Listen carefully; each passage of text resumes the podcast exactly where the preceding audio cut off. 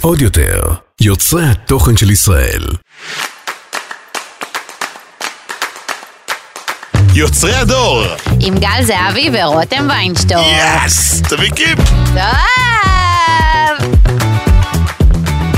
מה עם הכסף? כסף, כסף, כסף, כסף.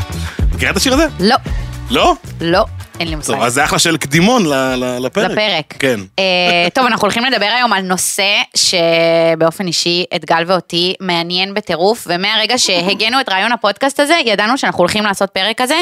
אה, אנחנו הולכים לדבר על כסף. אבל מה זה כסף? מה זה כסף? איך אנחנו ניגשים לכסף? זה יכול להיות דבר כל כך חיובי, וזה גם יכול להיות דבר כל כך שליש, שלילי ומרתיע ומפחיד.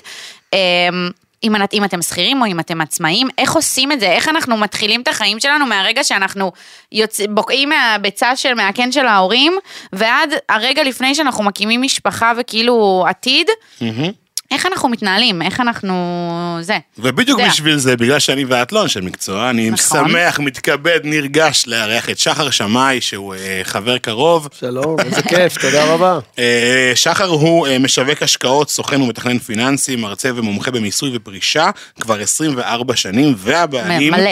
כן. והבעלים של הארביטראז' אה, פירמה לתכנון פיננסי, את שומעת, הבן אדם הזה היה סמנכ"ל של אה, דש קופות גמל, והוא יודע כמה דברים למי כסף. שצופה בנו, יש מצב אתם גם מזהים אותו מהסרטונים האלה בטיקטוק שקופצים לכם עם אה, טיפים ככה להתנהלות כלכלית. אה, תודה רבה שהצטרפת אלינו, אנחנו משתוקקים לשאול אותך מלא מלא שאלות. אה, ואני רוצה עד סוף הפרק להיות מיליונר, שמעת מה אני אמרתי לך? אני גם. אל תתעסקו, חבר'ה. ברור לכולכם, עד סוף הזה, הראש שלי קופץ גם. ב-20 אחוז. אני גם. על אחריותך. אה, רק לפני שאנחנו צוללים לנושא שלנו, אנחנו הולכים לתת פה את נתוני מלחמת חרבות ברזל במספרים. להזכיר שנכון להיום, יש לנו עדיין 250 אלף מגויסים, אה, 126 אלף מפונים מהבית שלהם. 121 חטופים חזרו הביתה, ועדיין יש לנו 136 חטופים שעדיין נמצאים בעזה, ואנחנו מתפללים אה, לשובם, וכמו שאתם רואים, אה, תראו, דאגו לנו אה, לעוד יותר לסיכת אה, חטופים, אז תודה רבה על זה. אה, טוב, אנחנו נחזור לפרק שלנו. שאלה ראשונה והכי קריטית, למה אנשים מפחדים מכסף? חוסר ידע. חוסר ידע, לא מלמדים את זה, לא מסבירים את זה. אה, הדור של ההורים, שמשם אנחנו יונקים את כל מה שאנחנו יודעים, גם לא התעסק עם זה, זה היה משהו רק לאנשים מביני עניין, רק לאנשים שסיימו תארים, ופשוט אה, חוסר ידע, מערכת החינוך בכלל לא מוכנה לגעת בנושא הזה, אנחנו לא לומדים את זה פשוט בשום מקום, וזה פשוט, זה הסיבה שזה משאיר את הציבור בבורות, בלי סיבה. היום, בעידן של הרשתות, של כל הפודקאסטים, מידעים, אפשר להגיע למידע הרבה יותר מהר, ואתה רואה היום שדווקא הדור של גילאי 20 עד 30 שמגיעים אליי, הם בדרך כלל הרבה יותר מבינים אפילו מההורים שלהם, אלא אם כן מדובר באיזה הורה שבמקרה בנקאי, או במקרה התעסק בשוק. שהכווין אותם. למה אתה חושב שלא לא נוגעים בזה בבית ספר? יש לזה הסבר פשוט. אה, המערכ- המערכ- מערכת החינוך היא מערכת החינוך אה, מאוד מאוד אה, ישנה ועתיקה ונשענת על מה שהיה, וקשה מאוד לעשות שם שינויים. הם מבינים שצריך, אבל קשה מאוד לעשות שם שינויים. לי יש תיאוריה שהמדינה רוצה שנישאר בורים כלכליים, כדי שנמשיך להניע את הגלגלים של המערכת, ולשלם כסף כמו מה אתה חושב. על זה, שחר? על התיאוריה של גל? זה לא שלי, זה תיאוריה מוכרת. אה, ואני חושב שהיא בחלקית אה, נכונה, כמובן, כל הנושא, אבל זה לא הנושא של הפודקאסט, אבל זה. כבר שיחה, מערכת החינוך, שאני שולח את הילדים אליה, היא בעצם מערכת שהוקמה כדי שיהיה פועלי ייצור במפעלים של פורד, של מישהו שעושה את מה שאומרים לו, בלי לשאול שאלות ובלי להתקדם. אה, היום, להושיב ילד, יש לי ילד במערכת החינוך, להושיב ילד היום 45 דקות, להגיד לו, תהיה בשקט, אל תסתכל בטלפון, הדבר היחיד שנכון זה מה שאני אומרת, אסור לך לשתף פעולה עם אחרים, ויש רק תשובה אחת נכונה, הוא הדבר שהוא גם לא נכון לחיים. כי נכון. אני, יש לי עסק ואני משתף פעולה וזה הדבר הכי טוב שיש, אין רק תשובה אחת נכונה לכל הבעיות שיש, יש כמה תשובות ולא רק התשובה של המורה, אז כל המערכת היא, היא מאוד, אה, מלכתחילה בעייתית. יש שם מערכת בעייתית שהיא מבינה את זה, היא צריכה שינוי. אני חייבת להגיד שספציפית הנושא הזה באמת באמת יושב עליי ומטריד אותי, ואנחנו גם דיברנו על זה בפרקים קודמים שלנו, בכזה שדיברנו על בית ספר וזה, כי גם אני וגם גל, אנחנו עצמאים, ואף אח- אף אחד לא לימד אותנו, ואנחנו עצמאים מגיל מאוד צעיר שנינו, אף אחד לא לימד אותנו איך ניגשים לזה, איך אה, קובעים עם רואה חשבון, איך אה, משלמים למדינה את מה שצריך לשלם, איך פותחים עסק. ואני אומרת שכאילו, וואו, אם היו מלמדים את הדברים האלה בבית ספר, הייתי מפסיד פחות כסף. כן, היינו פשוט לומדים מפחות טעויות. שבוע שעבר אני ושחר נפגשנו בבית קפה כזה, ככה קדימון לפרק הזה, וסיפרתי לו שהיה פעם אחת כשהייתי כבר עוסק מורשה, שקיבלתי צ'ק מאוד שמן, והתרגשתי ברמות. ומה עשיתי? הפקדתי אותו, שש ספרות, אבל מכובד כזה, שאתה יודע, שעבדתי קשה עליו כל השנה, ואימפולסיבית, הלכתי וקניתי שעון יקר. ואז הרואה חשבון שלי אומר לי, שומע, צריך לשלם 50 אלף שקל למדינה. כן, זה כזה, מה? בדיוק. מה, אתה דפוק? נראה לך? אבל עכשיו, וואו. אבל, אבל אין לי עכשיו, אבל... שומעת? אה, באמא שלך, כמה שילמת בחודשיים האחרונים למדינה? המון, של סוף שנה? המון, המון. אלוהים שישמור. לא נעים לי, כואב הלב, כואב הלב. המון, אבל אין מה אבל לעשות עם זה. לענייננו. לענייננו. שחר, השאלה נראה לי שהכי, סליחה שאני עצרתי כן. אותך, שהכי מקננת היא, אולי לפני הכל, מה זה כסף? מה, מה, מה המושג הזה בכלל? מה האמצעי הזה? מישהו אמר לי משהו שאני לא יודע אם זה, אם זה נכון בכלל להגיד אותו. שזה אה, אמצעי שבני האדם המציאו כדי שהם יוכלו לסחור בין אנשים. במקום להעביר פיזית 20 גמלים או 30 אה, אה, עזים, זה, כן, קודם כל זה נכון, אבל אני שנייה רוצה רק להגיד משהו לגבי מה שרותם אמרה, שלא לימדו אותנו את הדברים האלה ולא מלמדים אותנו, אבל אני מאוד מאוד אה, מקנא בדור הצעיר, כי אני קצת אה, חטיאר.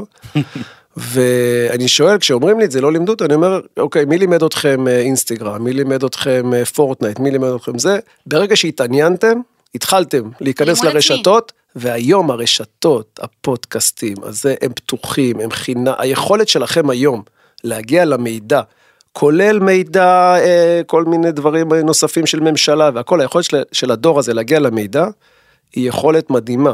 ובעיניי, נעשה כאילו את הסוף אפילו של כל הפודקאסט הזה, זה הכלי הכי חשוב שאני יכול להגיד למאזינים בגילאים האלה, תתעניינו, תתעניינו, זה לא סודות מדינה, זה לא מצריך יכולת חמש יחידות מתמטיקה, ברגע שתתעניינו, יש היום פייסבוקים, השקעות לעצלנים ופודקאסטים והכל מדהימים, וברגע שאתה מתעניין, אתה לאט לאט יודע לעשות את זה יותר טוב. כמו כל אפליקציה שיוצאת החוצה עכשיו, ויצאה צ'אט GPT, לא תתעניין, זה ייראה לך עלום וסתום כמו כסף. ברגע שתתעניין, ופעם אחת תלך לאיזה קורס כזה, ופעם לקורס כזה, ופעם תשאל את ההורים, ותשאל את הזה, ותשאל את זה, ברגע זה רמת הידע שלך תעלה דרמטית, ובגילאים שלכם, נדבר על זה בהמשך הפודקאסט, בנושא כסף ושוק ההון, כל טיפה שרמת הידע שלכם עולה, זה שיפור חיים דרמטי. שיפור חיים, וואו. דרמטי. אם כבר העלית את הנושא הזה של אה, שוק ההון וזה. רגע, אל תקפצי, שוק לא- לא ההון זה שוק ההון, הכסף. יש פה אה, עוד הרבה... סליחה, מה זה לא- כסף? לא עניתי זאת לו על מתה לדבר על הכסף. שוק ההון, היא כבר בהשקעות, לא, זהו. כי תשמע, כי מה זה מה זה כסף? גל, כאילו, מה זה כסף? את יודעת מה זה כסף? תגדירי לי כסף. מה זה? האם זה כל כך? חשוב לד- לדעת? לא, כאילו, קודם כל, אה, לא, ממה זה נולד, חשוב, אה, חשוב יותר מדי להתנהלות שלכם, לא, סתם כדי להבין, כי זה המסגרת של, אה, ממה זה כן. נולד? זה נולד שאם אני ואת היחידים בכפר, אוקיי? ולי יש פרה שמניבה חלב, ולך יש תרנגולת מטילה שמטילה ביצים.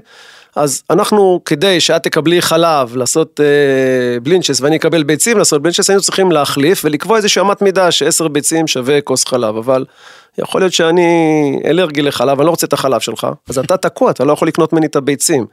אז באו והמציאו איזשהו מטבע מסוים, אוקיי? שבא ואומר, תקשיב, יש מטבע, שאתה יכול לקנות אותו מה שאתה רוצה, לא רק אם יש לי משהו ממך. בעצם נוצר מצב בעבר, שרק אם הייתי צריך. ממך משהו, רק אם הייתי צריך משהו ממה שאתה גידלת, ממה שאתה ייצרת, יכולת לקחת ממני משהו. כן. אבל באותו רגע שנתנו איזשהו משהו שהוא בעל ערך אחיד לכולם, עכשיו בלי שום קשר זה עוד התפתח כמובן לשליטה, המלכים היו עושים אה, כסף ונותנים ו- ומטבעות, ובעבר המטבעות היה להם גם באמת ערך, היה להם ערך, זה היה מזהב, זה היה. היה לו ערך אמיתי. זהו. היום עם השנים, לא ניכנס פה לשיעור היסטוריה על הכסף, כן. אבל היום הוא לא מחובר לכלום, היום מזייפים אותם ומוכרים אותם בטיקטוק בכיף. היום זה, היום זה חתיכת נייר שמדפיסים, שהיא לא מחוברת לכלום, זאת אומרת... אין לה בעלים. אני רוצה, זה- אני רוצה רגע, לא- ברשותכם, כן. אני רוצה שנקפוץ ונדבר על הדברים הפרקטיים, יש לנו שעה, ואני רוצה שנהיה ענייניים ונביא למאזינים שלנו את המידע החשוב. אז אוקיי. אני, אני מתחילה ככה, אני רותם הקטנה, בת ה-25, רוצה לדעת איך לחסוך כסף, בוא שחר תגיד לי איך אני עושה את זה בצורה החכמה והאידיאלית ביותר. כמה לחסוך גם? אז, אני לא יודעת, אני פותחת את זה לשחר. אז קודם כל, הצריכה, וזה הבעיה של הדור, ובדיוק מה שגל נגע קודם עם השעון, אוקיי? הבעיה הכי קשה אה, בדור שלנו, והוא בכל, ה, בכל הגילאים, זה לא קשור, זה חוסר היכולת של הציבור, ובצעירים הרבה יותר קשה להפריד בין צורך ורצון, אוקיי? אני אתן דוגמה. אני הייתי צריך חולצה כדי לבוא אליכם לפודקאסט. יכולתי ללבוש סוודר מפוקס, יכול ב-100 שקלים, או אפילו מזרה, שזה אפילו יותר מכובד, ב-200 שקלים, לא. אמרתי, אני צריך להיראות מכובד, אוקיי, הצורך שלי הוא חולצה, נכון? הלכתי, לקחתי את הסוודר שעולה 500 שקלים ממותג מסוים, כדי ש... כי אני רוצה, כי הצורך שלי הוא חולצה, אבל הרצון שלי הוא להרשים. כתוצאה מזה הוצאתי 500 שקלים ולא 100 שקלים. והצורך של שעון, בגדול, גל כנראה לא קנה שעון ב-50 שקלים, אולי ב-150 שקלים, אבל השעון, אבל השעון של 50 שקלים מראה בדיוק את אותה שעה. אבל הוא לא קנה את השעון בשביל לראות את השעה. תראה את השעון. לא, זה לא זה לא, הוא קנה, הוא אה, הוא כבר קנה כמה מאז. הוא קנה, הוא קנה פריט שאומר עליו משהו, קודם כל על הסטטוס שלו, על המעמד שלו, שמי שרואה את זה וכן הלאה. ואצל הצעירים היום, בגלל שאנחנו בתוך הרשתות, שזה גם התופעה, מה הרשתות מראות? הן מראות את כל מה שטוב. אני בגיל שלי, אוקיי, שאני קצת יותר מבוגר ממכם, אני חווה תופעה מדהימה. זוג חברים, שאני אוהב אותם 20 שנה, האינסטגרם שלהם, אשתי האהובה, חזרו מדובאי, הפייסבוק, פרחים, לבבות. אה, היי שחר, מה נשמע, אנחנו מתגרשים, אני לא סובל אותה. אני אומר לו, אבל הרשתות החברתיות שלכם, מדהים. עכשיו, מה קורה? אני רואה את הרשתות החברות של, שלהם, גם אני חושב שאצלם הכל מושלם, גם אני רוצה דובאי, גם אני לוקח הלוואה מהבנק, ובעצם הדבר שאם אני יכול ללמד את, את הגיל הצעיר הכי חשוב, זה ההבדל בין חוב טוב וחוב רע, שחוב רע זה חוב להעלות את רמת החיים, להרשים, למה אנשים יגידו, וההבדל בין צורך ורצון. הצרכים שלנו הם הרבה יותר אה, בסיסיים, והרצון הוא להרשים ולהראות וכן הלאה, והמון מהפעולות. אתה רואה היום, שוב, גם הבת שלי, בת 22, אני יכול להגיד לכם שהדרכון שלה הוא דרכון שלי אין היום, מבחינת כמה פעמים היא הייתה בחו"ל וחזרה בגיל 22, אני בגיל 22 הייתי פעמיים בחו"ל. רמת החיים היום שלכם, שאתם יושבים פה, ושל מי שמאזין לנו, בגדול, היא רמת החיים שבעבר הייתה של לואי ה-14. שאת יכולה לטוס. אז אני מלך, רותם. לא, רמת החיים. רמת החיים היום, אתם יכולים לטוס לכל מקום בעולם, אתם יכולים להגיע לכל דבר, לראות רשתות, לראות, זה רמת החיים שאנחנו מחזיקים היום, כמות הרכבים כי שאנחנו זה גם מחזיקים. יותר נגיש. זה יותר נגיש, זה יותר זול, אבל עדיין אנחנו מחזיקים רמת חיים מאוד מאוד מאוד גבוהה, ואנחנו מתבאסים כל הזמן, כי אנחנו כל הזמן מסתכלים ברשתות ורואים שגל טס יותר מאיתנו, ושלרותם יש שעון יותר יקר משלנו. אז אנחנו הולכים וטסים יותר והכל, אבל מאיפה? מחוב רע. לוקחים הלוואות, פורסים, הבנקים איתנו, יאללה, קחו, אין בעיה, אין בעיה, אין בעיה, אין בעיה. אז הכי חשוב להבין בהתנהלות הכלכלית, לפני מה לחסוך, היא להבין איך עובד כסף, איך משפיע עלינו הרשתות, מה אני צריך להוציא, וזה וואו. לא אומר, ואז אומר לי, ולא, ואז אומר לי בחור צעיר שאני מלווה, אז מה אתה רוצה? לא הבנתי, אתה רוצה שאני אהיה קמצן, שאני אהיה עני, שאני... לא. אני רוצה שתהיה מתוכנן. אתה רוצה לנסוע לחופשת סקי שעולה אלף יורו, מעולה. כמה כסף אתה סוגר כל חודש, יש לך עודף? אין לי. אוקיי, אז בוא נראה על מה אנחנו מוציאים, כדי שיהיה לך עודף של 500 שקלים, כי אם זה 1,000 יורו, אוקיי, אתה צריך 4,000-5,000 שקלים, אז בוא נתכנן את זה לעוד עשרה חודשים, 500 שקלים כל חודש. לא, אבל ניקח מהוויזה ונחלק, ואז, אני אומר, לא, אין בעיה, אבל נגיד אתה הולך לסופר, ואתה מחלק את הקנייה שלך של 1,000 שקלים בחודש לשלושה תשלומים, חודש אחרי אתה עוד פעם מחלק, עם הזמן אתה מגיע לאותו סכום, כי אתה כל פעם מחלק לתשלומים ולא עוברים אז, החודשים. אז מה זה חוב טוב? שאתה דיברת עכשיו על חוב רע, אז מה זה בעצם חוב טוב? חוב טוב זה אה, השקעה, שהיא השקעה שהיא לא רק למטרת העלאת רמת החיים ולהרשים את החברים שלי, אוקיי? הוא מסתכל עליי שהוא אומר את זה. לא, לא, לא. כמו למשל לקנות דירה? נדל"ן זה חוב מעולה. למשל, חוב רע זה רכב. רכב זה חוב רע. קניתי אוטו מהסוכנות, נגע, נגע בכביש, הוא שווה פחות. נכון. נגע בכביש, הוא שווה פחות. למה אתה לא קונה אותו יד שנייה? היום הרכבים נהדרים, למה אתה צריך את האוטו החדש מהניילון? אוקיי? למה אתה צריך את הדגם? זה שוב, הפער בין רצון לצורך, והדבר שמאוד קשה בגיל הצעיר להבין, אנחנו, כולנו, אני לא חף מזה, למרות גילי ולמרות ניסיוני והכל, אני לא חף מזה שאני רוצה להרשים, גם אני באתי עם החולצה היותר יפה עכשיו לפודקאסט, אני פשוט יותר מודע לזה, ומנסה לצמצם את זה, ואשמח להסביר לאנשים שמקשיבים לפודקאסט את הדבר הזה. רוב הזמן אנחנו מתנהלים אה, ברצון להרשים אחרים, שהאחרים האלה זה אנשים שהם לא חשובים בחיים, הם לא מעניינים, ואני צריך שבסוף מי שמקשיב יהיה יותר ממוקד ויבין שלכל פעולה שהוא עושה יש משמעות, זה כמו אדוות במים, אבל ככל שאתה יותר צעיר, זה אדוות הרבה יותר ענקיות. כי היום גם הילדים שמשתחררים מהצבא או מגיעים אחרי הצבא, יש להם דרמטית יותר כסף ממה שהיה לנו.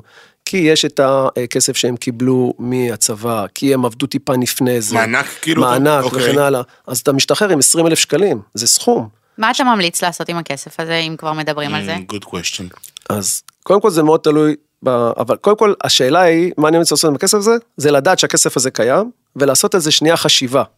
עכשיו, לא לתת לו, כי בדרך כלל הוא שוכב בעובר ושב, והוא מתחת לידיים, ואז ברגע שיש איזשהו צורך שבא לי להרים, כי חברים שלי קופצים לאיזשהו מסיבת רווקים, לפה, לשם, לזה, ישר אני, אה, יש כסף וכן הלאה.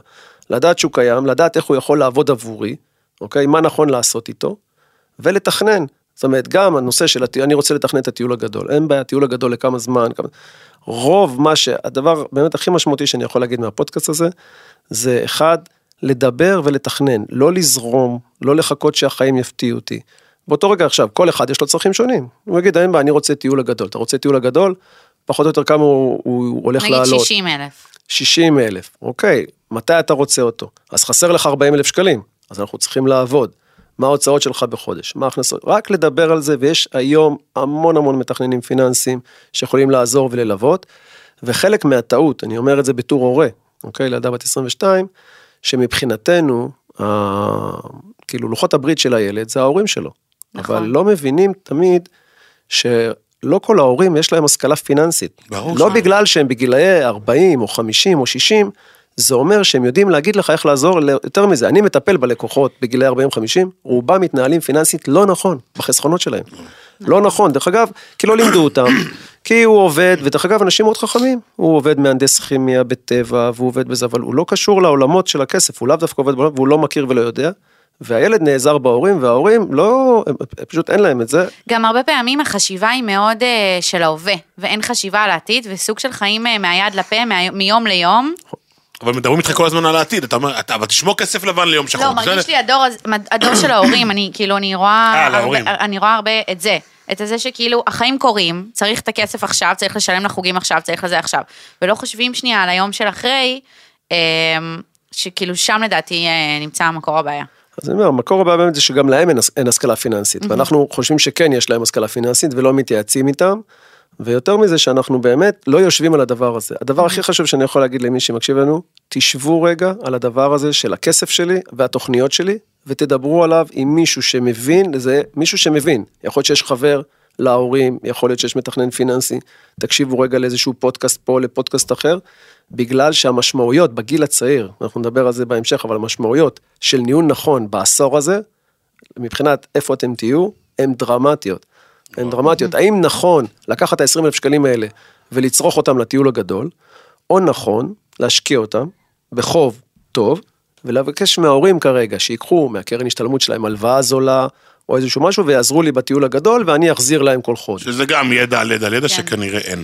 אני רק רציתי להגיד משהו, שאם שנייה אנחנו נחזור על באמת, אני, אני רותם, יצאתי עכשיו מהצבא, קיבלתי מענק של 11,000 שקלים.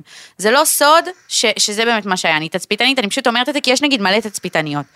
אמ, זה לא סוד האמירה הזאת של אה, כסף בעו"ש מפסיד כסף, נכון? נכון? אז מה אתה ממליץ לעשות, מה האופציות שאתה, אני יכולה לקחת את ה-11 הזה, האלו, ואיפה אני שמה אותם? מה האופציות של חיסכון? כי הרי בעו"ש, אתה אומר שאסור שהם יהיו. אז, אני אוטומטית קונה אייפון חדש. אתה מבין? אז לא, לא לקנות לא. אייפון חדש? זה גם חוב רע למשל, זה בדיוק חוב רע. נכון. כל פעם כן? לעלות, הטלפון עובד. עכשיו שוב, זה לא אומר שאתה לא יכול לקנות אייפון חדש, אבל קודם כל, הדבר גם שמאוד מאוד אה, לא מבינים כל כך ב- בגיל הצעיר, זה את הנושא של ניהול של מחירים ורווחים. אוקיי? הדור הצעיר רוצה את הרווח בלי המחיר. הוא רוצה את הטיסות, הוא רוצה את הטיולים, הוא רוצה את הרמת חיים הגבוהה, אבל בלי המחיר. אוקיי? שמה המחיר לעבוד? המחיר הוא לאו דווקא לעבוד, המחיר הוא להתנהל ולהבין מאיפה אני משלם את זה, אה. ומה זה אומר. אם אני כל החיים שלי לא יהיה לי דירה, ואני כל הזמן אהיה בשכירויות, ולא יהיה לי חסכונות, וכל פעם שמישהו מפטר אותי ויש שינוי בענף, אני עלה נידף, אבל תמורת זה, יש לי רמת חיים מאוד גבוהה, אני טס מתי שאני רוצה, אני זה. אם, את- אם אתה מוכן למחיר, זה הרווח. אז שחר, אני איפה רק אני רוצה, שמה את הכסף? זה לא אומר שאתה צריך להיות אה, פועל כל החיים, ואני לא אצא ואני לא אבלה לא כלום. בוא נתכנן את זה, בוא נמנן את זה, בוא נבין כמה פעולות אנחנו עושים סתם. אה, אני אומר, דרך אגב, גם לגבי אה, נשים, ושוב, יש לי ילדה בת 22, עשו מחקר בתחום שלנו, אה, שהוא מעניין. קודם כל, כשזה שני בני זוג, למי יש יותר תא שטח בארון של הבגדים, גבר או אישה? לאישה. לאישה, דרמטית יותר דרך אגב, אוקיי? דרמטית. אוקיי. ואז עשו מחקר, אולי רותם תענה זה מעניין, לא, לא ישראלי, כמה מארון הבגדים של האישה באחוזים היא משתמשת. וואו. קצת מאוד. בממוצע יצא סביב ה-40 אחוזים.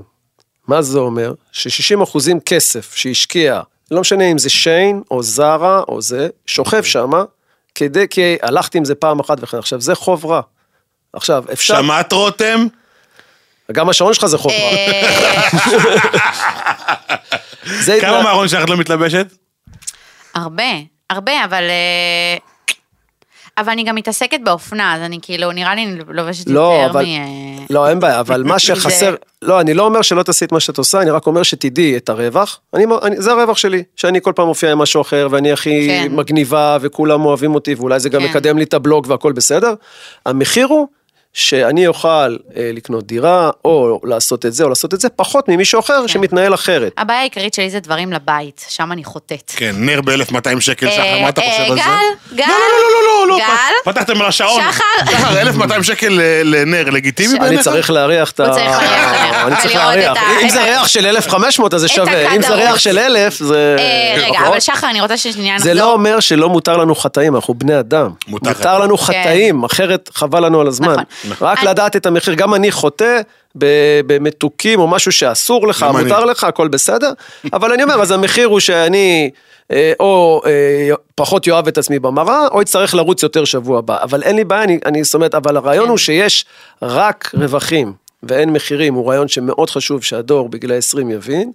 ויבוא וישאל. שני הקונספטים המאוד חשובים של הפודקאסט הזה זה, תשאל, תתעניין, לא בטוח שההורים שלך, שכל העולם שלהם השתנה, כל העולם היום הוא נורא נורא שונה, גם שלי, של תלמד תואר ראשון, תעבוד בבנק 50 שנה במשכורת טובה ותצא עם זה, כל הדבר הזה מאוד מאוד השתנה, יש המון המון שינויים, וגם הדבר הזה של, תשמע, אני בסדר, יהיה בסדר, יהיה בסדר, שיהיה באור, שיהיה בזה, שיהיה בזה. ולשאלה שלך, איפה אני משקיע 11,000 שקלים שהשתחררתי, אז זה אי אפשר לענות על השאלה הזאת מיד, כי צריך לשאול אותך מתי את זקוקה ל-11,000 שקלים. או, או מתי את חושבת שתהיי זקוקה ל-11,000 שקלים.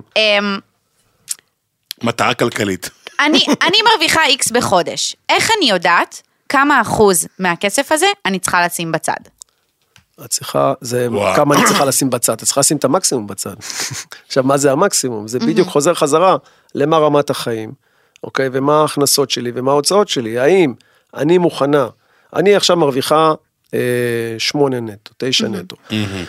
אבל אני רוצה להיות עם החברים שלי בתל אביב, אני רוצה להשכיר דירה בגבעתיים, ברמת גן, שכר דירה ארבע. אוקיי? שכר דירה ארבע, אבל יכול להיות שאת אותה דירה, אני יכולה להשכיר בחדרה, אבל אז יש לי מחיר שאני גרה במקום כזה קצת של זקנים, קצת לא בא לי, דלק. קצת זה, ורכבות אני נוסעת לזה, אין בעיה, אבל מצד שני, הצלחתי בעקבות זה לקנות איזה דירה קטנה, או לשים כסף שיהיה לי דירה עוד עשר שנים. האם אני מוכנה או לא מוכנה? זאת אומרת, אי אפשר גם לגור במרכז הארץ, גם לצאת כל ערב לפאבים ומסיבות, גם לנסוע לחו"ל, וגם לחסוך בצד, ואי אפשר. שמעת וגם? לקנות את כל הבגדים שאני רוצה, מה, וגם... מה אתה היית ממליץ לילדה שלך בת ה-22 לעשות?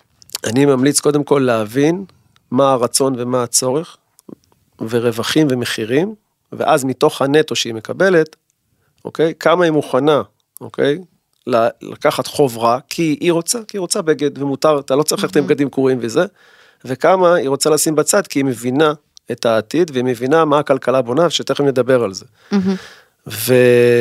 ובעצם... אני חושב, אני חושב, סליחה שאני עוצר אותך, שאין איזושהי תשובה אחת, כי זה נורא אינדיבידואלי, גם מה עושים עם 11,000 זה, זה נורא אינדיבידואלי, אבל קודם כל מה ששחר גם חוזר אליו כמה פעמים כבר זה הבסיס. לאן אתה, כאילו, לאן אתה הולך? לא רק זה, תבין אני- לאן אתה הולך, ומשם... לא, יכול להיות תצא. שהחברה של הבת שלי שלומדת איתה, ההורים נתנו לה את האוטו ואת הדלק, וההורים גם נותנים לה את השכר דירה, ויכול להיות שהבת שלי אין, אז אה, ברור לך שמאותו 11 נטו לכל אחד מהם יש אפשרויות אחרות. נכון. אה, היום להורים של הדור היותר צעיר יש יותר אפשרויות ממה שהיה להורים שלנו, ממה שהיה להורים שלי, בגלל שבאמת הנדל"ן נורא התייקר ואנשים כבר סיימו, אז יש אפשרויות היום, ואני רואה כי הבת שלי סטודנטית, שבהחלט יש סטודנטים שההורים אומרים הלימודים עליי, האוטו עליי, הנה ויזה שלי תנצל עד 2,000 שקלים, אז ברור שאם הוא עובד זה הכל, ויש כאלה שאומרים, אדוני, אין לי כסף לשלם לך לאוניברסיטה, אני צריך שאתה אה, תעבוד ותממן, אז, אז אני אומר, תקשיבי, אז כרגע את לא במצב של שמונה נטו, ואת צריכה לשלם אוניברסיטה ושכירות וזה, את לא במצב שאת כרגע כנראה יכולה לחסוך. כן. אבל בואי בגלל זה נחליט שאת ה-11,000 שקלים שהשתחררת, כן, לא ניגע בזה בחמש השנים הקרובות, כדי שאני אוכל לשים את זה במקום שיעשה מ-11,000 שקלים 15 או 20. כי אני צריך את מה, ותכף נסביר למה זה, אבל אני צריך שאת תדעי כמה תשובות מאוד ברורות, כדי שיוכל המתכנן להגיד לך מה לעשות עם הכסף, שהתשובה המאוד מאוד עיקרית היא, מתי הטווח שאני יכולה שאני לא אצטרך את הכסף. כמה אוויר יש לך לחיות אה, בלעדיו? בדיוק. שחר, שאלה, מטרה כלכלית, זה משהו שעלה גם כששאלתי חברים. האם כל אחד צריך שיהיה לו מטרה כלכלית? מה הכוונה שאתה אומר מטרה? לקנות בית, אה, לקנות בית נופש אה. בסיציליה. אה, לקנות רכב, לעבור דירה, להשכיר דירה, ספה חדשה. כן, אז קודם כל זה יותר רחב מזה. לא, אבל זה קצת אחד- קטן. לא, זה קטן בעיניי. חשבתי אתה מתכוון כאילו משהו שהוא כזה יותר לטווח הארוך. אני, רואה מטרה כלכלית כמשהו גדול, אבל יש אנשים שיש להם מטרה כלכלית להחליף בדיוק, נכון, אבל כיסא. זה בדיוק, אבל זה בדיוק, זה, זה אפילו, זה המטרה, האם לכל אחד צריך להיות מטרה, לא מטרה כלכלית, אלא מטרה, צריך להיות לכולם, ואני אומר את זה גם עליי וגם בטח על הדור הצעיר, צריך להיות משהו שמדליק את הבן אדם. כל אדם שיש לו למה, הוא ימצא איך להתמודד עם מערכת. תקשיב, אני לא יוצא איתכם היום, אני לא נוסע לסקי השנה, אלא רק שנה הבאה והכל, כי אני רוצה שעון, יש לי מטרה, אני יודע כמה הוא עולה, אני יודע כמה צריך לשים בצד, אז צריך שיהיה לנו מטרות.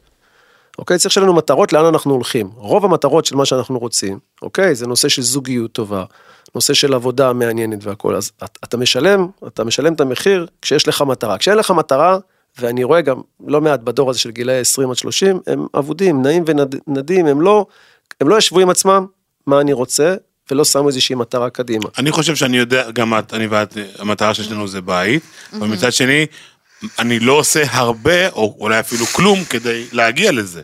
אז זה נחמד לדעת מה המטרה, אבל אני לא באמת... אתה מרגיש שאתה לא עושה כלום בשביל להגיע לזה? לא, אני... אתה לא שם אה, כסף בצד? אני שם כסף בצד, אבל מי, מי יודע שזה יהיה לבית? אולי זה יהיה לחתונה, אולי זה ילך על... אה, הוא לא עושה, לפי מה שהוא אומר, הוא לא עושה כלום, אני אסביר. המטרה שלו זה בית, אוקיי? אז הוא צריך ללכת להבין מה זה אומר בית, אוקיי? מה המינימום שאני צריך, אוקיי? אה, בית, בית מינימלי באיזושהי שכונה, אפילו באזור המרכז, נלך לשכונות הפחות טובות, בחולון, בזה, יהיה מיליון שקלים.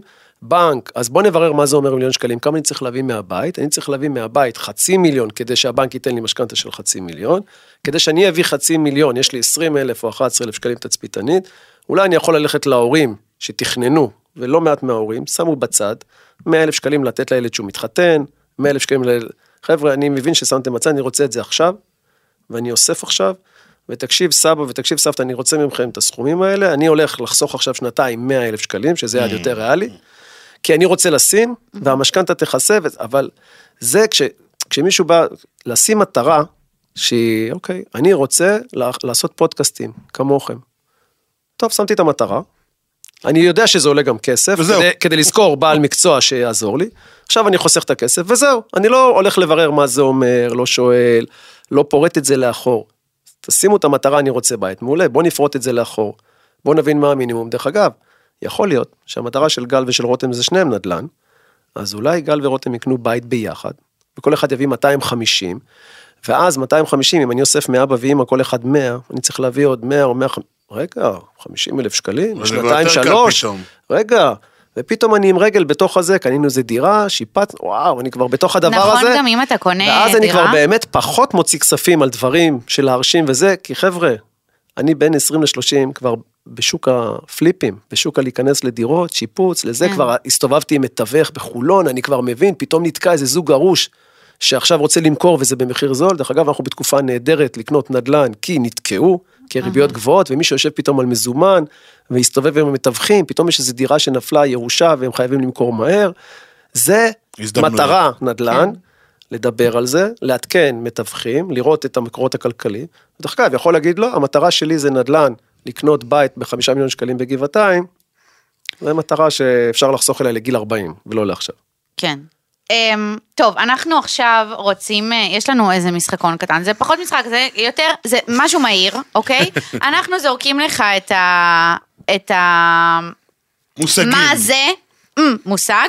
אתה בשליפה אומר לנו במשפט שתיים, מה זה הדבר הזה. אבל באמת קצר, כי אני כן. רוצה שזה יהיה מהודק, אוקיי? בסדר? אה, אז תעשה לנו את זה קל, במשפט אחד. שחר, מה זה פנסיה?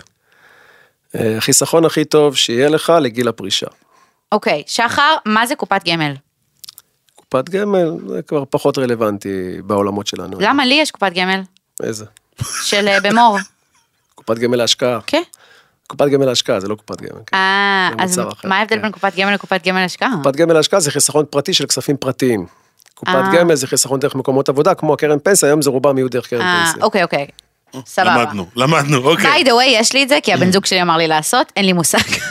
לא, הבן זוג שלך בא ואמר לך, יש לך את ה-11,000 שקלים, בואי נשקיע. את יכולה לעשות את זה בפק"ם, בקרן נאמנות, בניהול תיקים, בתעודת סל, בקופת גמל להשקעה, בפוליסת חיסכון. יש הרבה מקומות שאת יכולה לשים את ה-11,000 שקלים, כדי שהם יהיו 20,000 שקלים. הוא מצא לך את המקום, דרך אגב, בעיניי הכי טוב היום בשוק ההון. כי זאת העבודה שלו, כל הכבוד. נכון, כי זה העבודה. שלו. אה, מה זה בית השקעות? בית השקעות, בנקים, חברות ביטוח, זה גופים שעוזרים לנו לנהל את הכסף לטווחים ארוכים במוצרים כאלה ואחרים. אוקיי. מה זה אינפלציה? אינפלציה זה שלחם שקניתי היום בעשרה שקלים, בסוף שנה אני אצטרך את אותו לחם לקנות ב-12 שקלים. זה זה שין- כמו שגל היה הכסף בסופ- שלי. בסופר, ושם לב שבמקום חמישה שקלים בעגלה צריך להכניס שם עשרה שקלים, שהייתי בשוק זה? מזה, שתדע. לא, אבל זה לא... באיזה לא, סופר לא, זה אבל היה? עלות- זה לא עלות מחירים, לא, זה לא עלות מחיר, אבל זה עצבן אותי. אתה יודע למה? אני זה היה. מטאפורה לעניין. אני שומר חמישה שקלים בארנק, כבר אולי, אולי עשור, באמת, הם כל כך הרבה זמן אצלי, פתאום אני בא, אני לא רלוונטי, אתה יודע, לא בזבזתי אותם בחיים, לא הבאתי אותם לקבצן, לא כלום, שמרתי עליהם. וזה אינפלציה שלך. אבל זה בגלל שאתה לא חוטי, לנו יש את המחזיק מפתחות שמכניסים, וזה נותן את העגלה. אה, מה זה ריבית? ריבית זה הכסף שלי מקבל ערך ומתחיל לעלות. לטוב ולרע, ריבית, או שלוקחים ממני כי לקחתי ממישהו כסף, אז הוא רוצה על זה פיצוי, או שאני מקבל פיצוי כי נתתי את הכסף והוא מתחיל לעבוד. אוקיי, מה זו קרן השתלמות? קרן השתלמות זה חיסכון של עצמאים ושכירים דרך המקום עבודה, הכי משתלם שיש. פטורה ממס. פטורה ממס, הכי משתלם שיש. לצערי, לא כולם זכאים לזה, אבל זה הדבר הכי טוב לבקש מהמעביד. לצורך העניין, לדור הצעיר, אם אני יכול לבוא למעביד, אוקיי? ולהגיד לו, במקום שתעלה לי את השכר מ-800 ל-8.5, תן לי, מ-8,000 ל-8,500, תן לי 8,000, אבל עם עוד קרן השתלמות, יותר טוב לך קרן השתלמות. וואלה. כי זה פטור ממס אה, אה, כי רווחי הון. ה-500 שקלים עליית שכר, היא תשלם מס הכנסה, וה-500 שקלים שייכנסו לקרן השתלמות, אני אקבל אותם עוד 6 שנים פטור. זה טיפ חשוב לצעירים. אה, רגע, קודם ששאלנו בית השקעות, מה זה תיק השקעות?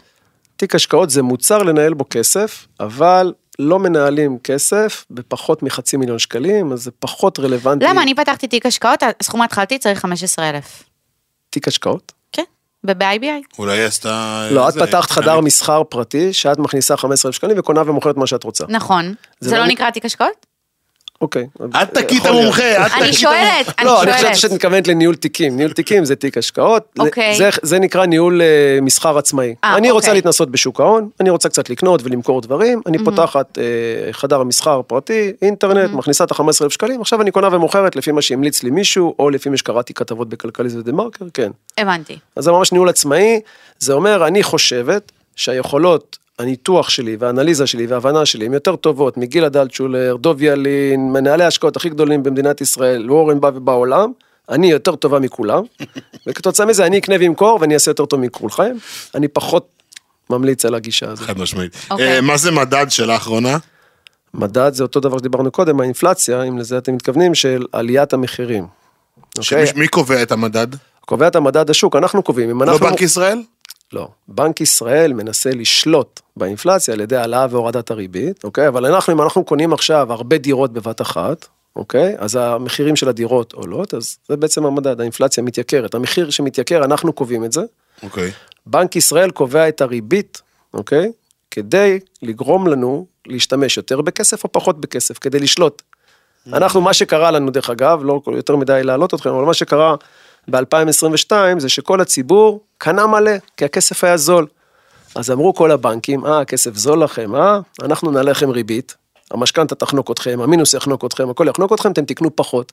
תקנו פחות, האינפלציה, המדד ירד חזרה למטה, כי אנחנו כן. לא אוהבים אינפלציה, אנחנו לא אוהבים, שהמס... כי המשכורת שלך לא עולה, ואתה קונה פחות לחם. אנחנו לא אני אוהבים קונה את זה. יותר לחם, אני לא ש- אני לא אינדיקציה. הוא קונה יותר קרואסונים. אמ, טוב, חבר'ה, יש לנו היום שלוש עובדות, גל תעשה לנו. והנה שלוש עובדות שלא ידעתם שאתם צריכים לדעת, כי אתם באמת לא צריכים לדעת. ורגע, יש לנו פה למעשה שש עובדות, אבל הן נורא נורא קצרות. שחר כתב אה, שלוש עובדות מעניינות, אבל מאוד מאוד קצרות, ושחר השני, שחר שלנו, שחר control. אה, כתב עובדות, אה, לא יודע כאילו אם לקרוא לזה טיפשיות, מוזרות, לא, מצחיקות. למה, למה? היי, איך הוא בא מוריד לך? למה, למה, לא. למה ככה? זה הפינה, זה פיזית עובדות שאתם צריכים לדעת, אבל אתם לא באמת צריכים לדעת, זה בדיוק זה. אוקיי, אז בוא נקריא את העובדה שחר, זה הזאת. בגלל שלך יש שיער על הראש ולא אין. נכון, אני קצת... הוא מקנא, קצת הוא לא- מקנא בשיער. מקנא. אמ, עובדה מספר אחת, אה, אוקיי. מוכנים? לדולרים יש חיי מדף משתנים, לכל שטר לוקח זמן להתכלות. אוקיי. שחר כתב כמה, כמה זמן כל שטר לוקח לו להתכלות. אוקיי, נו, מוכנה? כן. דולר אחד, 5.8 שנים. אוקיי. 5 דולר, 5.5 שנים. 10 דולר, 4.5 שנים. 20 דולר, 7.9 שנים. 50 דולר, 8.5 שנים. ו-100 דולר, חברים, לא פחות מ-100 שנה של התכלות. זאת עובדה שבדוק לא תעשו ממנה כסף, אבל חשוב שלא תדעו אותה. אוקיי, עובדה מספר 2.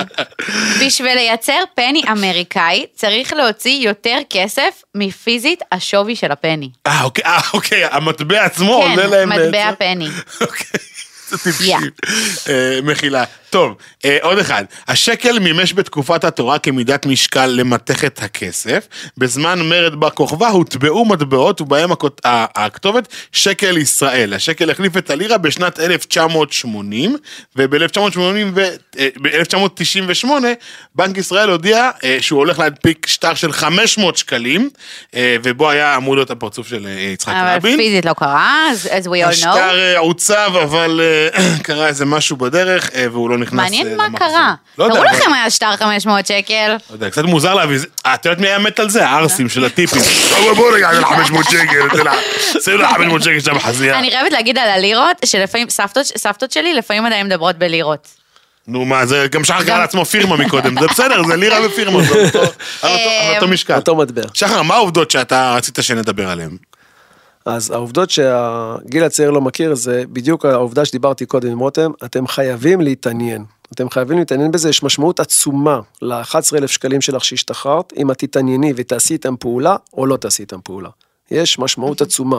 אתם חייבים אה, לדבר על זה, חייבים להקדיש יום בחודש, שעה, אני כל 15 שם, כל 15 לחודש, שעה מסוימת, אני יושב, מסתכל, האם הוצאתי, הכנסתי, זה הלך למטרות של להרשים, למטרות של לא להרשים, יש לי בכלל מטרה קדימה, אין לי, זאת אומרת, פשוט להקדיש לזה זמן, כי אני הבנתי, הדור הצעיר היום הוא סופר אינטליגנט, צורך המון המון מידע, במקביל, הרבה יותר מהר מאיתנו, אבל הוא צריך, הוא צריך מידע שמעניין אותו, והוא אומר, חבר'ה, זה תחום מסובך, זה תחום של זקנים, זה תחום לא מעניין, אני לא, לא, זה לא כזה מסובך, זה לא כזה של זקנים, הוא מאוד מעניין, וכל פעולה שתעשי על ה-11,000 שקלים האלה בגיל 20, היא דרמטית יותר משפיעה מאשר שתעשי אותה בגיל 40. אתה אמרת לי, אה, שקל של היום שווה עשרה שקלים עוד, אה, כן. עוד, עוד, עוד 20 שנה. מה, מה הטכניקה הזאת בעצם אומרת? כי אני יודע את זה מה, מה, מהסוכן ביטוח שלי.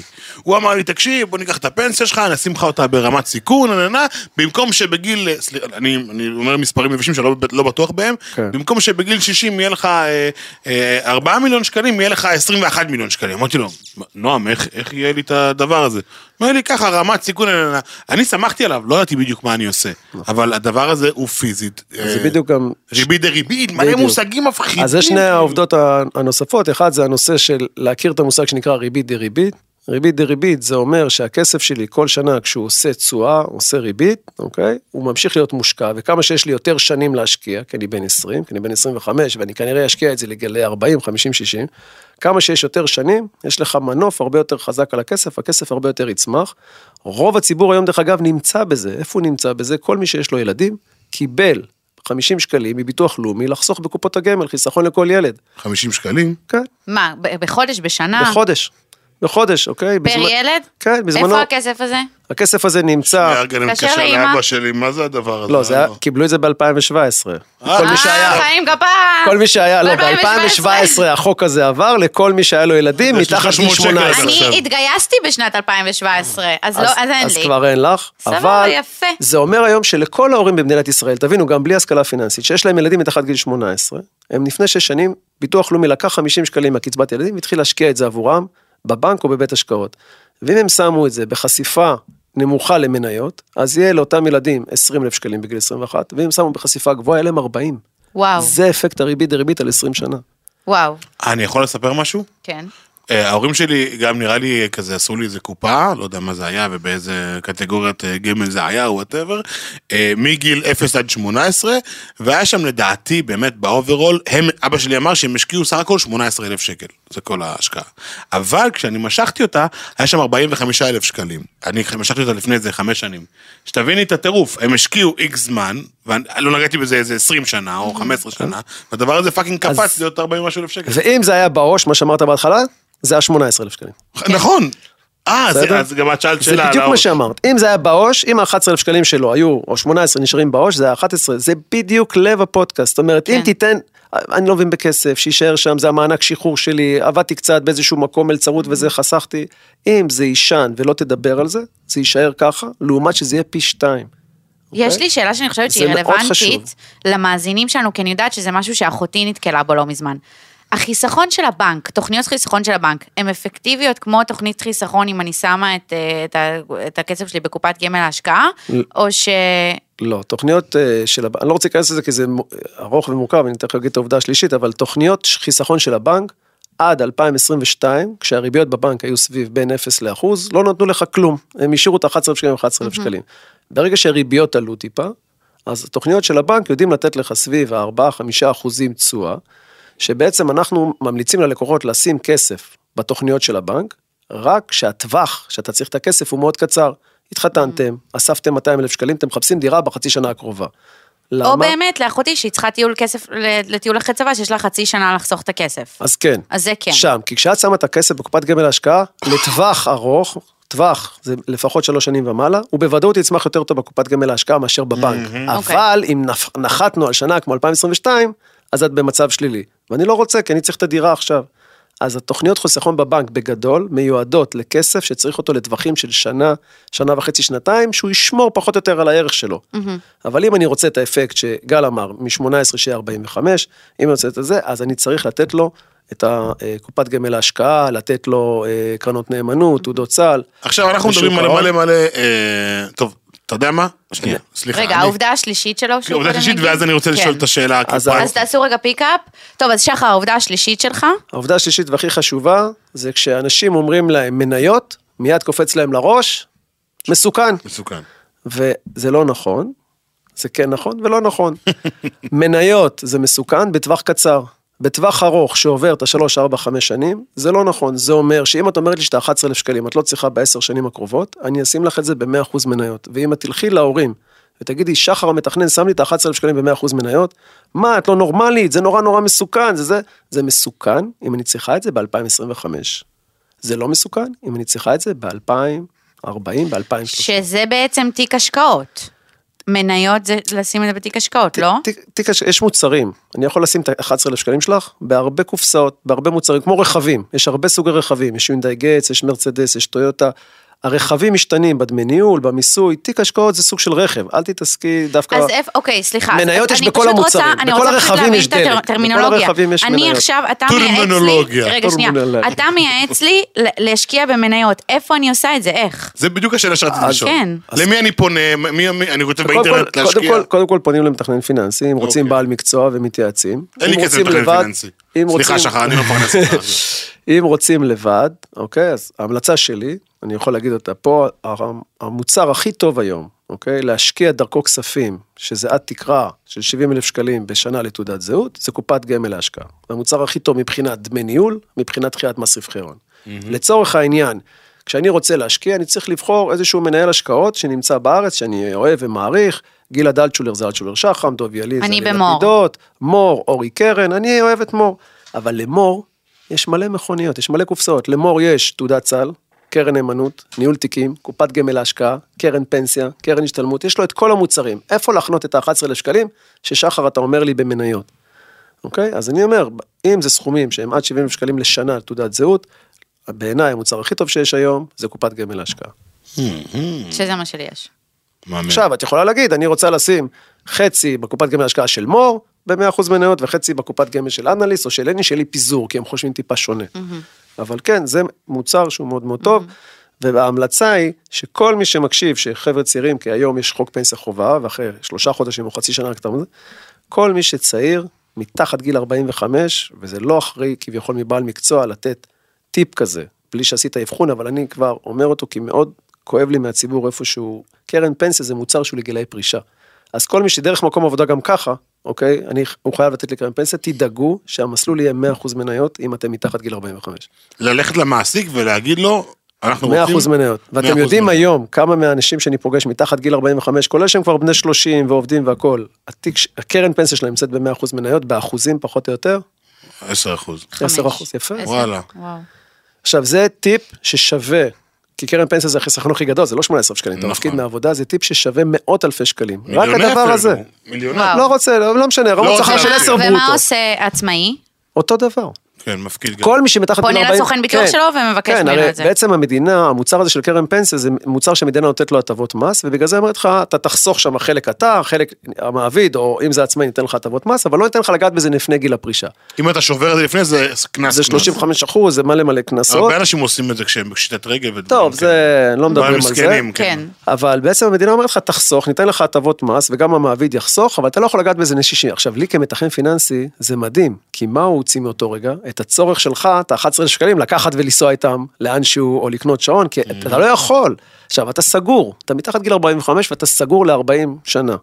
איזה סיבה יש לך להיות ב-100% מניות? אבא ואמא אמרו לי ש-100% מניות זה מסוכן. אני אומר לו, זה מסוכן. אם אתה בן 20 או 30 וצריך את הכסף. בגיל 33. טוב, אז זה לא מסוכן אם אתה צריך. אותו ל-67. אוקיי, אני רוצה לשאול אותך שאלה, כי אני אז מצאתי את הכסף הזה של ההורים שלי, אגב, באתר שנקרא הר הביטוח. אה, את זה? נכון, בטח. שם אתה, שם אתה אה, מבין איפה כל הכסף שחסכו לך מכל העבודות שעבדת בהן. אז יש זה היום גם אתר... טיפ לדבר עליו, לא? כן, אה, אני חושבת שזה פשוט משהו שנגיד, אני, אני לא ידעתי על זה, כן, אמרו לי. אני תבדוק. בדיוק... אה, יש היום אתר יותר טוב, עשיתי פשוט סק- עולה כמה שקלים שהוא כן. ממשלתי, אבל יש היום אתר יותר טוב שנקרא מסלקה פנסיונית, אוקיי. ששם אתה יכול לראות את כל החסכונות שלך, שחסכת בחברות הביטוח ובתי השקעות. שאי פעם חסכו לי אפילו גם מעסיקים שעבדתי כן, אצלם. לגמרי. וואלה, אוקיי. זה עולה 18 כן. שקלים, אתה נכנס, שווה. זה- זה אתר ממשלתי, אתה מקבל מיד את כל מה שחסכת, זה דרך אגב, גם מה אני יכול שאני... למשוך משם גם? כאילו... לא, ברגע שקיבלת את המידע, אתה יכול לפנות לגופים כן. ששם אה, חסכת, כן. אבל אוקיי. גם אני כמתכנן פיננסי, כשאתה מגיע אליי, אני, מש... אני משלם את ה-18 שקלים למסלקה ומבקש את המידע עבורך. כי, אתה... כי הרבה אנשים לא זוכרים, הוא אומר כן. לי, אני לא יודע איפה יש לי, תמצא לי, כן. תחפש לי. ב- אני בדיוק עשיתי את זה, האמת. ממש שבוע שעבר, אה, חתמתי על כל מיני טפסים בשביל שחברת ביטוח אה, תעשה את כל הבדיקות האלה בשבילי. כן.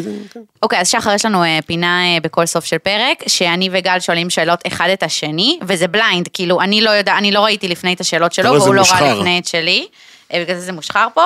שזה אה, אמור להיות אה, עקיצות, התקלות. לפעמים, רותם עוקצת, אני מנסה לבדוק מידע. איזה לא, איש, לא, זה איזה. איש, אין אנשים כאלה. זה פשוט דברים יותר פרטניים אישיים, כל אחד כלפי השני.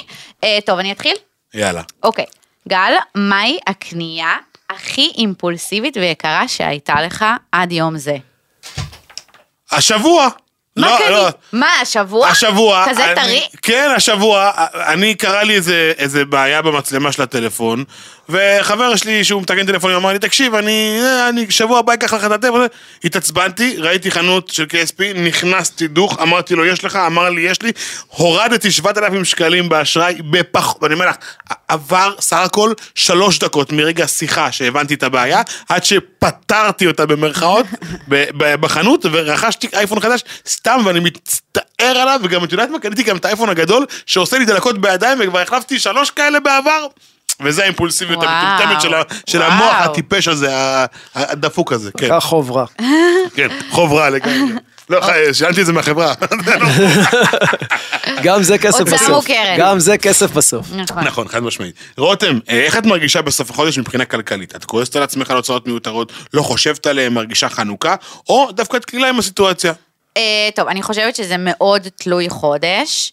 אה, גל יודע, גם דיברנו קודם על הנר, וזה, הבן זוג שלי הוא במילואים עד יום זה מה-7 באוקטובר, ואני מודה שזה. אמן, אה, אני מודה שזה השפיע עליי בחודשים הראשונים מאוד מאוד מאוד רע, ברמת ה... הייתי, כאילו באמת, אני חושבת שבחודש אוקטובר, שזה חודש שהכנסתי בו אפס שקלים, קניתי אני נר באלף קניתי. נר באלף ופרש שקל, וזה היה באמת רק קצה הקרחון.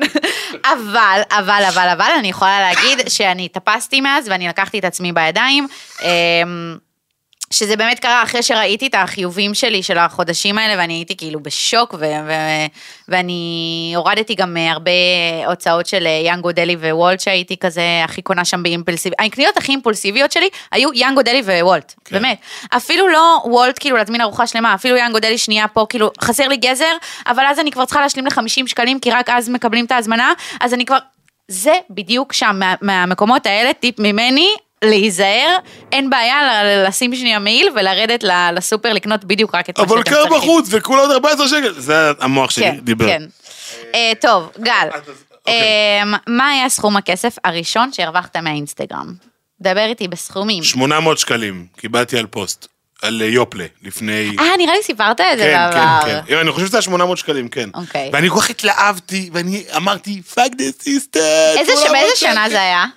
2016 נראה לי. כמה אתה חושב הכסף הזה היה שווה עכשיו? או, שחר, שאלה לשחר. לא, לא, לא, דווקא זו שאלה אליך, כי כאילו אתה מהתחום ואתה יודע מה הסכומים אה. היו פעם ומה הסכומים הם היום. כמה הפוסט הזה שווה לכמה אתה היום? יכול להשוות את זה? לא לגל של היום עם העוקבים של היום. לא, ברור. אם גל של אז היה עם העוקבים של אז והחשיפה של אז, כמה כסף היית יכול להוציא על זה? היום לדעתי 3,000 שקל. וואי, אתה רואה איזה יפה. קפיצה? בלי קופת גמל והשטויות שאמרת פה. בלי מניות, התשואות, מה מניות. זה? יפה מאוד. טוב, שאלה מעניינת. אוקיי. למי את מקשיבה או עם מי את מתייעצת בעניינים כלכליים, והאם תמיד את הולכת עם ההחלטה של הצד השני, או שומעת, מעבדת וממשיכה? אלעד. לא, ברור שאלעד זה obvious. כאילו, אין מישהו מבין יותר בכסף ממנו. אבל אני שואל אותך, האם את מתייעצת, קודם כל זו שאלה ראשונה. אוקיי. מתייעצת? עם אלעד? או עם לא עם אנשים? אלעד, וואי, הנרקיסיסטית. מה, נרקיסיסטי זה הבן זוג שלי, זה לא אני. נרקיסיסטית לאלעד, מאוהבת באלעד. לא, יש דבר כזה. אה, אוקיי? רגע, רגע, אני מתייעצת לגבי דברים שקשורים אה, לסכומי כסף וזה של העבודה וזה, עם עינב חברה שלי. כן. לא עם מי, האם את אז אני לא מתייעצת? מבינה את השאלה, מה רוצה ממני? האם בכללית מתייעצת? יש אנשים שבתוך כן, עצמם, כן, לא החוצה. כן, כן, יפה, מתייעצת, יפה. אוקיי. האם את מקשיבה לצד השלישי, פלוני אלמוני, שם קוד אלעד, שם קוד עינב? אוקיי, כן. מקשיבה? כן. או- כן. או מאבדת ואז... כן, כי אני מודעת למה החוזקות שלי ומה החולשות שלי, וזה חולשה שלי, אז אני מקשיבה, בטח. אוקיי, סבבה לגמרי. האם את תמיד מרוצה מהתשובות? כן. יפה מאוד. אני רוצה להתייעץ גם עם אלעד וגם. תדעו להקיף את עצמכם באנשים שיודעים דברים שאתם לא. חברים, זה הזמן לרכוש לעצמכם חבר, כמו שחר, להתקשר אליו באמצע הלילה. בדיוק. שחר, הריבית עלתה, מה אני עושה אח שלי? תמכור את המניות. אני פה, אני פה. אמ, אוקיי, השאלה שלי היא כזאת, שאלה אחרונה. אמ, באיזה גיל הפסקת להיות אה, לגמרי תלוי בהורים שלך, והאם אתה עדיין תלוי בהם בכלל באיזשהו אופן? אני לא תלוי בהם, אני תלוי עליהם. בדירה ש-. בדירה שאני גר בה. אבל אתה, אתה לא משלם להם כאילו חשבון, החשבונות זה של הבית, לא, לא? לא חשבונות של הבית. חשבונות, כן, אני גם גר, גר, חי בחינם בגדול, אה, אבל אה, אני לא תלוי בהם כרגע בכלום. אה, רק חוץ ב- ממגורים, שזה רק- בערך הכל, וכל רק ב- הכסף שלי הולך לשם, אבל בסדר. רק באהבה שלהם, אני תלוי באהבה שלהם. אה, אני מאוד אה, התנתקתי די מהר מכל הפלטפורמות לשלם לי, איך זה נקרא, פלאפון, זה וזה, ועכשיו אפילו אבא שלי יצא לפנסיה, אז אפילו הדברים שהוא חסך לי בפנסיה של העבודה שלו, התבטלו, אז הוא אומר לי כזה, קם בבוקר, אומר לי, כבר אין לך את הדבר הזה, אני אומר, אה, אבא, מה עכשיו, אבל שילמת עליי כל החיים, וגם אין את המוצר הזה להשיג כבר, אתה יודע, כל מיני אבל שטויות נגיד כאלה. כבלים וכזה, אתם מחוברים לבית? כן, לא, זה, בזה אני פריבילג, בוא, אי אפשר אה, זה, אבל... אה, הוא לא יודע מה זה ארנונה, אבל רגע, מה אני זה רוצה להגיד משהו שיאמר מה זה לזכות- מים, חשמל, הוא לא יודע. יאמר לזכות אימא שלי, היא אמרה לי לפני כמעט ארבע שנים שנכנסתי לדירה הזאת, היא אמרה לי, תקשיב, קח בבקשה את השלושת אלפים שקלים שהיית לכאורה משלם פה זה. אה, בשכר דירה, ותשים אותם בחיסכון, וככה עשיתי, והיום אני לא יודע כמה כסף יש שם, כנראה שהרבה. זה בדיוק כן. חיים, הוא התכנון מתנחל. כבר שנים, הוא. בחור שהיה בן 30, ברור שיש שם הרבה. איזה, תצא 40 שנה. אה, ולא כאילו זה זה נמצא... ולראות אבל שזה לא בפק"ם, אלא בתוכנית, לא, כמו לא, זה קופת בהוראת גמל. להשקעה או בזה, שהיא חשופה הרבה לשוק, כי אתה לא צריך אותה בטווח הקצר, זה בדיוק. בדיוק, זה בהוראת ההבדל. קבע. כן. אוקיי, שאלה מדהים. אחרונה יש לך? שאלה אחרונה, האמת שהיא שאלה לשחר. מעולה. אה, שאלה לשחר, כפרה שלי. אה, אפילו שתי שאלות. אה, שחר, אני רוצה ממך טיפ חשוב שהיית מספר ואומר אותו לשחר בגיל 25, אם היית יכול, שהיום היה אולי משנה את החיים שלך, או, או מקדם לך איזשהו אה, אה, עניין. והשאלה השנייה היא, תנפץ לי מיתוס אחד על כסף. אז רגע, תן לו קודם על השאלה הראשונה לענות. כמו ביבי, ת- ואז הוא, מה אמר השאלה הראשונה? תחזרי אחורה. נו, אה, טיפ אחד לשחר בן ה-25. אז קודם כל שניסיון הרבה יותר חשוב מלימודים. וואו. אני מתנצל שאני קצת מזיק, אני בעצמי מרצה באקדמיה והכל, אבל היום, בעולם של היום, בגלל זה אני מאוד מקנא בכם, בגילאים שלכם, שניסיון, הערך שאתה נותן על ידי זה שיש לך ניסיון, אוקיי? לי בחברה יש מישהי שיש לה ניסיון בלינקדאין, שום תואר, שום לימודים, צעירה, שמקבלת כסף כל חודש כדי ללמד אותנו לינקדאין. ניסיון שווה הרבה יותר מאשר לימודים, לא שלא צריך ללמוד, אבל תלמד את מה שיגרום לך לקבל יותר ניסיון ולהיות יותר בעל ערך כלפי חוץ. אוקיי. אני אני מבין את זה, אז אולי אולי תוך אוקיי. כדי הלימודים שיצבור ניסיון. כן. ומה ומה הייתה השאלה השנייה? והטיפ השני אה, לשאלה שלך, זה שחוסר בכסף הוא לא מכשלה, אלא חוסר ברעיון. הרבה תסביר. מאוד, תרחיב. אני אסביר כי לכם זה מאוד רלוונטי. הרבה מאוד מהצעירים אומרים, כשאני צריך אה, לעשות משהו, אני רוצה להקים חברה, אני רוצה להקים פודקאסט, זה, מה, אין לי כסף, זה עולה הרבה מאוד כסף, אין לי כסף, וכתוצאה מזה אני לא יכול לעשות את זה, אז אני אלך להיות עכשיו שומר, מלצר ועובד בזה. אז תדעו שבחוץ יש ערימות של כסף שמחפש אתכם עם הרעיון שלכם, אוקיי? אוקיי. אני תכף אפילו אתן לכם דוגמה קונקרטית. וחוסר בכסף, אוקיי? הוא לא מכשלה, חוסר ברעיון. לצורך העניין, כל אחד מהילדים שיפנה לתא המשפחתי שלו ויגיד, חבר'ה, אני יש לי רעיון, איך לעשות את טסלה הבא, איך לעשות את זה הבא, אני רוצה שתשקיעו, אני רוצה זה, ימצאו את המקורות מאיפה להשקיע ולהביא. ימצאו את המקורות. לצורך העניין, לקוחות שלי, יש לי הרבה מאוד לקוחות בגילאי 60 שיש להם קצת כסף פנוי, השתחרר להם הקרן השתלמות והכל, והם מחפשים דירה להשקעה. אבל הם לא מוצאים, והם לא כל כך סומכים על כל מיני מתווכים וכן הלאה וכן הלאה, אבל יכול להיות שיש איזה מישהו שהוא גר בראשון, בחולון, בגבעתיים, אומר, חבר'ה, אני יודע שיש בחוץ אנשים שרוצים להשקיע באזורים האלה, אני אעשה מחקר, שוק, איפה הולך להיות פינוי-בינוי, איפה הולך להיות פה, איפה הולך להיות שמה, ואני אמצא מתכננים פיננסיים, ואגיד להם, חבר'ה, אני, יש לי דירות שאני יודע להשיג אותן ב-100 אלף שקלים מתחת לשוק, כי עשיתי עבודת רגליים בעירייה, עשיתי בתל אביב, איפה הולך לעבור הרכבת הקלה, אני יודע מה הולך לזה וזה, ואני... זה חוסר, ואז אתה אומר לבחור צעיר, אומר, מה, אבל לא יהיה לי כסף לקנות את הדירות האלה שאני... אתה לא צריך את הכסף. אתה צריך את הרעיון, אתה צריך את התעוזה, אתה צריך את הניסיון בתוך השוק. כסף בחוץ יש לכל הרעיונות שלך, דרך אגב, זה כל העולם שלנו של הבורסה. מגיע מישהו לתוך השוק של הכסף שזה הבורסה, אומר, חבר'ה, יש לי רעיון נהדר ללכת ולמצוא אה, גז בים, אדון תשובה, תביאו לי כסף ואני אלך לחפש לכם את הגז וזה. מה שהוא עשה, ו... אבל בצד שני הוא גם הלך והיה בדלק נדל"ן ובנה בכל מיני מקומות בעולם וזה לא הצליח. אבא אוקיי. שלי עבד אצלו, במקומות באמת? בעולם. למה היינו בקנדה? אה, בגלל דלק נדל"ן? לא, בגלל תשובה. היה לו שם חברה של אה, נדל"ן, ואבא שלי מלקל אותה. כסף, כסף. מה שכולם עושים, שזה נראה לנו הבורסה נורא גדול ונורא זה, מה הם עושים? יש להם רעיון מצוין, הם באים לציבור ואומרים, חבר'ה, יש לי רעיון מצוין, מה אתם אומרים? תנו לי כסף, ואני אממש את זה. לא הצליח, כולנו אכלנו אותה, כן הצליח, כולנו מיליונרים. מה שקרה. רעיון ורעיונות לח- לחבר'ה הצעירים, יש מדהימים. מדהימים. וואו, שחר, איזה פרק, אה, בלבלת אותי, פתחת לי את הראש אבל גם ושלחת אני אותי. חושבת שענית פה על מלא שאלות. שלח אותי לשיעורי בית, אני עכשיו כן, כאילו מגיע הביתה, כן, כן, עם הראש לפינה, מתחיל לחשוב על מה עשיתי השבוע. שחר, תגיד למאזינים שלא מכירים את העמוד שלך אה, בטיקטוק, באינסטגרם, איפה הם יכולים אה, ככה לדלות את המידע שלך ולקבל את התוכן שלך? אז זה נקרא ארביטראז' פירמה לתכנון פיננסי, ואתה ברגע שאתה רושם ארביטראז' אתה מגיע לעמוד שלי בטיקטוק ולשמוע את הטיפים, כמובן שאתה יכול בפייסבוק ובגוגל, אבל רוב הצעירים אה, צורכים דרך טיקטוק. ו... נכון. איזה כיף. הלוואי והקנינו איזשהו ערך בפרק הזה. אנחנו רוצים להגיד תודה לשחר שמאי שהיה כאן. ממש תודה. אה, לשחר שלנו אה, על כל התפעול וגם כמובן לגל. חברים, את הפרקים שלנו אתם יכולים לשמוע בספוטיפיי, בגוגל פודקאסט, באפל פודקאסט, ביוטיוב כמובן לצפות בנו, לראות את הפרצוף של שחר. וזהו, מבקשים, וזהו. מבקשים מכם לדרג ולשתף את הפרקים, אה, וניפגש בפרק הבא. יאללה ביי. ביי. איפה הכסף שהבטחתם מבחינת הפרק? הוא אמר שאני אתעשר.